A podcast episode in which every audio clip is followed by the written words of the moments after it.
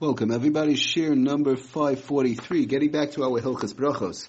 Okay, so we basically were pretty much, uh, pretty, pretty clear to an extent anyways in reference to the halachas of Pas Haba'ah B'Kisnin um, all the many, many various different halachas ins and outs. I just want to go through some uh, examples, um, some more practical applications, which we've been talking about, practical applications, and go through some more of them whereby uh, it could be a little bit questionable and see how it's brought down in halacha. In other words, what do we mean? There's certain foods that um, uh, we, we, spoke about last time there's certain foods if it has a din of cooking like like lakshan noodles these type of things so then it always remains a mizonos if we put something into the category of cooking right uh, so then even though it's mizonos and even though it's flour um, and one wash and, and one is kaveh I'm sorry one is kaveh suda on them it doesn't make a difference. In other words, like uh, macaroni, a person could eat 20 bowls of macaroni, they'll never have to wash because of the fact that it is regular cooking. But there's some foods that are a little bit questionable, and we want to see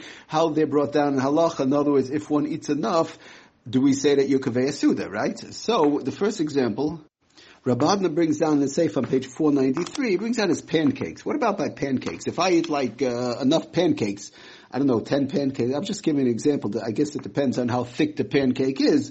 Um, but if I eat enough pancakes, pancakes in conjunction with the amounts that we've been talking about, um, again, just as we go, we keep on chazring. We said it's one should be careful with four eggs worth, at least not to eat four eggs worth, in reference to having to wash and bench, washing, making a motzi, and then benching. At least try not to eat four eggs worth. But b'di'eved, um, at least to sudas erev vayker. In other words, the amount that a person would eat for a regular supper, or for a regular breakfast, if they eat that amount in in the mazonos item that they're eating, like in our case, let's say pancakes, or let's right, for example, um, so then they would have to wash and bench. So he says pancake products deep fried. He brings out like this on page 492 and page 493. Does Rav Bodner that products deep fried in oil are considered cooked? Right? We spoke about this in the past. Like what do we what do we mean by deep fried? Like French fries. You go into a pizza store, you see them making French fries, right? So that is called in in that big uh, thing full of oil. It's it's a it's a lot of oil. It's like a pot of water type thing. That's called deep fried um, and they have a din of bishul of cook. So if something is made in, in that amount, that amount of oil, one would not have to wash and bench if they ate enough to be kaveh.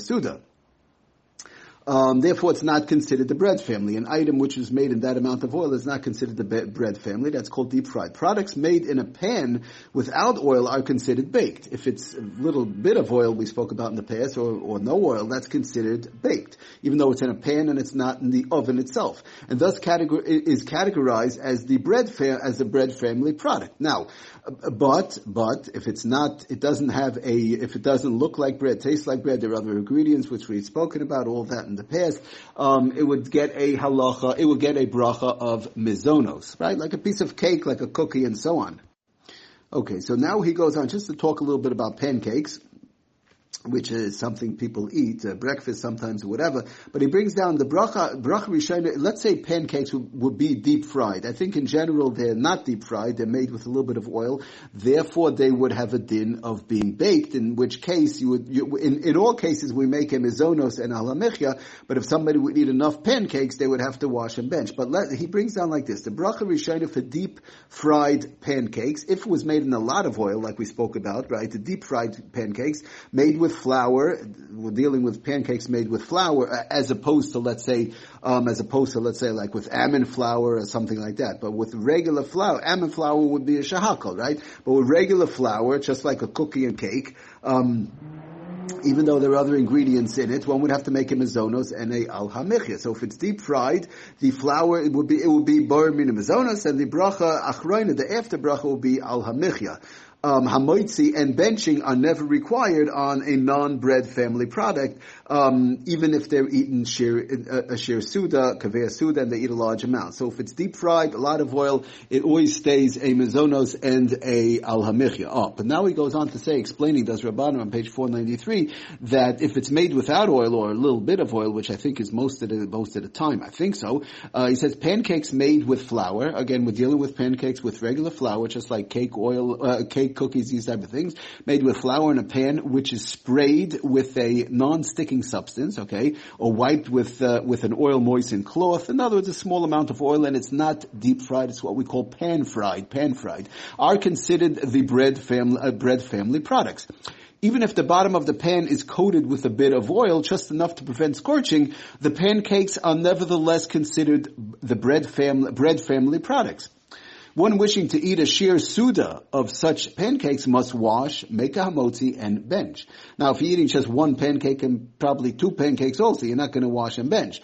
But we, but you have to keep in mind the, what we're talking about over here is that if one um, eats uh, the amount of pancakes with all the halachas that we've spoken about, especially if they're eating pancakes together with other foods, um, it will be even a less amount because of the fact, Lefi Ramoisha and others, that one has to wash and bench, one, one is supposed to wash and bench on smaller amounts. We saw those who are makel, but one should be careful. If they're eating only plain pancakes, it would be the amount that, that for a regular breakfast. In other words, if I sit down, I eat five, six pancakes, and that's like the amount that I would eat for a regular supper, regular breakfast, one would have to wash and bench. So one has to be careful if eating pancakes and they're eating um, a larger amount, and especially if it's with other foods together, they should they, they should l'chayra take a piece of bread, you know, just to make sure. You always want to try and get out, get out of a suffix and take a piece of and and and again and we're talking about uh, where where it was pan fried, a small amount of oil. If it was deep fried, again, if it was deep fried in a large amount of oil, like we spoke about, then it's always mazonos and always al hamichya. You could eat twenty pancakes; it doesn't matter.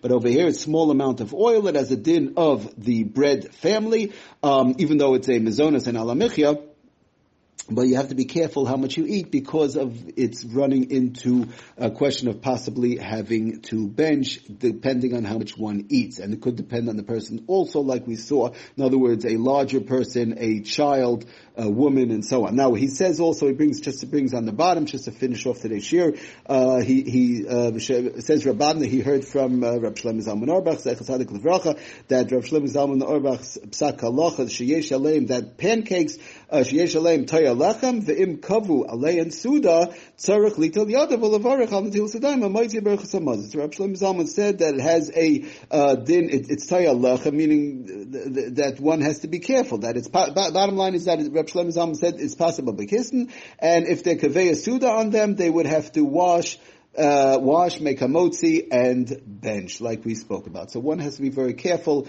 Um, again, if you're eating just a small amount, it's much easier, but when you're getting into a little bit larger amounts of pancakes, it's hard to give an exact klal, again, how much, what, two and a half, three, or something along those lines, four, whatever, then be careful to wash in a piece of bread. I, I have to say over my father, Ol Shalom, um, always by breakfast, he would always, whatever he would eat, uh, oatmeal, this, that, whatever the case is. I mean, sometimes it was a question, not question, whatever, oatmeal is not a question, but whatever the case is, but he would always sit down to take a piece of rye bread, wash, make, a, um, uh, make al which we're going to learn about all the, those beautiful halachas, and, and it's, it's a school of Rashiris if you wash the right way, and so on. We'll talk about that. It's a beautiful thing.